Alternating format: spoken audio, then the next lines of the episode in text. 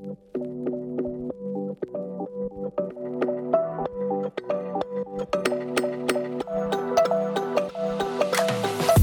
and welcome back to the Faith Based Workplace Show. I am your host, Nina Stiles, and here's where we focus on topics to help you develop and live a spirit led life as a Christian in today's workplace. So, you've tuned in to episode four, and this episode's topic is handling negativity at work with grace. We have all been faced with negativity at work, and when we do, it tends to impact how we perform both professionally and personally. When dealing with negativity, especially at work, we can run the risk of forming unhealthy work habits as a way to cope with it. So, we either learn to adapt, which is unhealthy in itself, or we end up transferring that negativity onto others around us, which is just as harmful. So, there's a struggle between adapting to toxic work environments and then escaping it altogether. So, we'll look at the impact a negative work environment can cause on your overall life and opportunities to counteract the impact with positive coping methods in today's episode. You know, living in a negative environment, whether it's personal or professional, can be unbearable and I say live when it comes to work because honestly, we spend more time at work than we do at home. So we have to live, whether it's work or home, in environments that offers us a level of peace and positivity in order to sustain us, right? So, listen, there's no question that not all of us have the ability to pick the type of environment that fits our needs and, and interests. And I think we can all agree on that. So, of course, we have to approach the way that we deal with our work life with a certain level of consideration. Because, truth be told, we have to take our finances into account, right? And then, along with that, comes the lives of our loved ones. So, just walking away from the job isn't always an option. And then on the other side of things, God could very well have us experience some things to show us something. And being exposed to a certain level of negativity at work may be a part of His plan. You know, just part of what He's trying to reveal. Now, as hard as that may sound or uh, difficult to embrace, there are times certain challenges are in our path or placed in our path for us to develop and strengthen our endurance. And then there's other things that God may specifically want you to encounter so that he can do something specifically for you. I remember having a conversation with a woman who worked at a retail store, lovely woman, and she talked about the goodness of God and all he has done for her both her and I were actually sharing stories and our experiences about how good God is. And we continue to have the conversation about how good God is. And uh, she began to talk about the unfortunate work environment that she was currently in. It was a toxic work environment, to say the least. And uh, naturally, my response to her was on the lines of, "Oh, I'm I'm so sorry that you're you're dealing with this uh, type of behavior with should be fellow coworkers and colleagues that you're around on a day-to-day basis." You know, it's not uncommon for us to develop great friendships with those who we work with, the, the colleagues and our coworkers. I mean, because as I mentioned, we're around the people that we work with, sometimes, in most cases, or in some cases, more so than we are around the people that we live with. So I kind of leaned in with the question and, and probably asked an obvious question and said, uh, "Well, have you have you considered looking for another job or just going somewhere else?" And her response to my question was so so profound, it kind of really stuck with me and it really resonated with me in some way, shape, or form, stunned me. Uh, and I remember it clearly as if she just said it yesterday. And she said, But what if God is taking me through some sort of spiritual boot camp I'm supposed to experience? I'm supposed to go through. And although I didn't say it, I thought, wow, she may be right. She went on to say, What if he's allowing me to go through this journey to strengthen me for something bigger, something more? Now, for me, hearing her circumstances from that perspective was enlightening, to say the least, especially from a spiritual angle. So I have to admit, I, I kind of pondered over it for some time and, and thought how insightful it was to hear an outlook such as that. I mean, she was willing to hang in there and hold on to this journey, even though it was rough and uh, and hard to bear at times, because I could I could see the expression on her face and the emotion that she expressed when uh, when she would talk about the the backstabbing and the the anguish that she was experiencing on a regular basis. But she was she was willing to go the mile continue on in the valley that she was traveling through.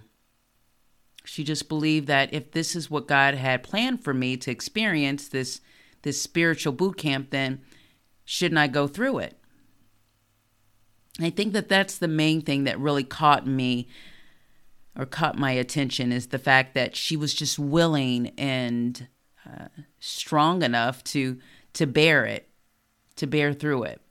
So I was really taken by that that she had a willingness to to continue on in addition to her outlook on the spiritual boot camp as well. So I remember continuing to ponder over it for some time, and then I realized that something was missing from her outlook.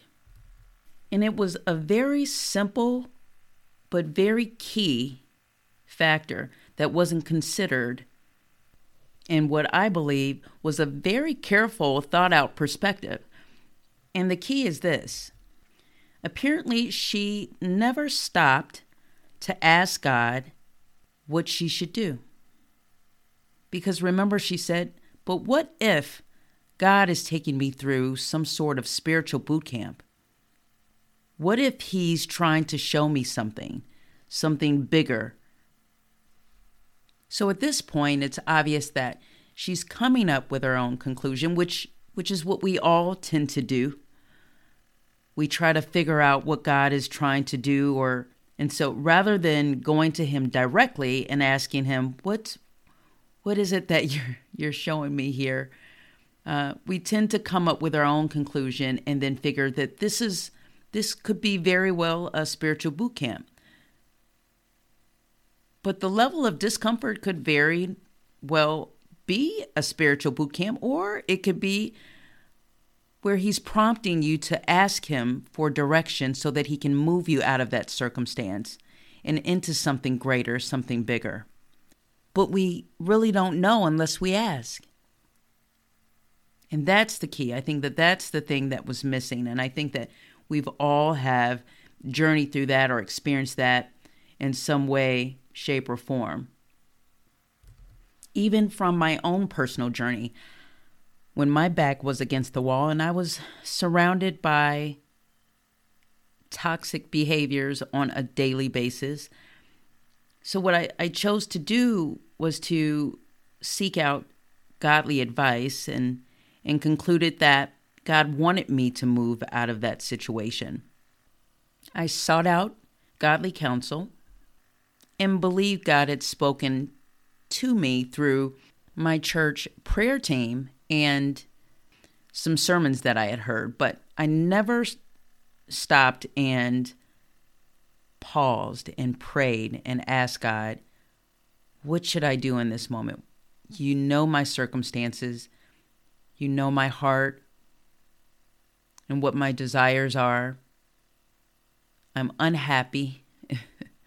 uh, what should I do? How should I move out of this situation. Lord, if you want me to move out of this situation, guide me. Or if you're if you're showing me something, can you bring some level of understanding and wisdom to me so that I can kind of cope with it and, you know, basically going in the direction of just clinging to him and seeking him directly for guidance. Now, in the end, the godly counsel that I sought after and received provided me with the guidance that God wanted me to receive and follow. Now, in both scenarios, mine and, and the woman that I had mentioned, neither one of us stopped to ask God, what should we do? And and you know, as I mentioned, yeah, I I sought out godly counsel, but the, the I think the main factor and the point here is that um, seeking godly counsel is always great. I, I mean, I always recommend it and stand firm on it uh, whenever I'm speaking to um, someone who is trying to get some level of insight for whatever circumstance and then that's that's a principle that I stand firm on as well for myself. But in addition to that, I think that as Christians, we, we have the abundant and absolute wonderful privilege of going to God directly because we have accepted Jesus Christ as our, our personal Lord and Savior. So we, we belong to Him, we are His. So as Christians, why do we feel as though that we should ponder over circumstances that we're going through rather than go to him directly and seek guidance directly from him? So by not doing so, we can find ourselves in circumstances that again he had to force us out of because we've allowed the toxic environment to impact our our health. Uh, we've ended up developing unhealthy habits just to cope because we believe that we are supposed to go through this this experience and endure it when in fact we're actually supposed to move out of it. So, in essence, we find ourselves putting our health at risk, our mindset at risk, the spirit within us is out of sync. And so we've caused a lot of unnecessary havoc in our lives and on our bodies and on our mind. When the Word of God tells us how important it is for us to be in good cheer, uh, Proverbs 17:22 says, "A cheerful heart is good medicine, but a broken spirit saps a person's strength." So we can find ourselves enduring things only because we've we've put into our minds that maybe this is what God has for me to experience in this moment and I am supposed to continue on this way rather than seeking him directly and asking what you should be doing in that moment. And then another unhealthy coping mechanism that we find ourselves adapting to when we're in toxic environments is poor eating habits or lack of rest. I think that we take for granted the importance of having good rest and eating well because the toxic environment has a bearing on the way that you view yourself. It has some level of impact. At some point, it continues to drill in and penetrate into your mind, into the spirit that's within you, causing you to not value yourself as you should.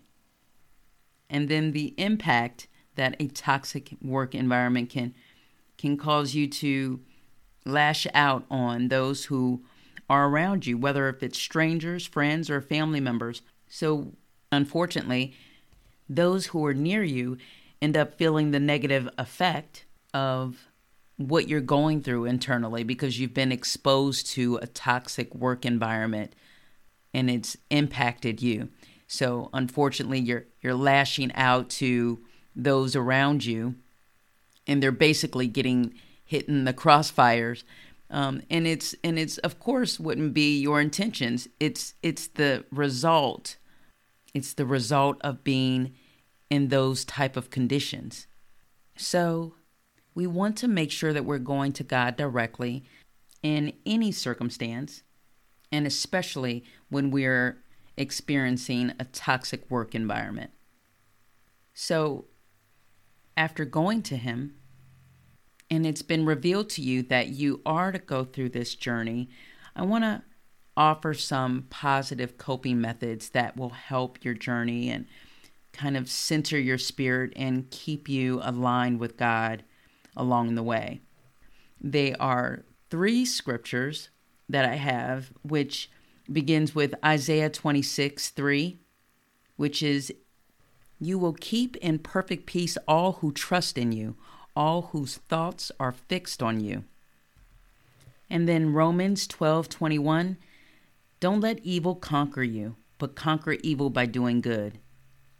And then last Psalm 46:10, which is one of my favorites. Be still and know that I am God.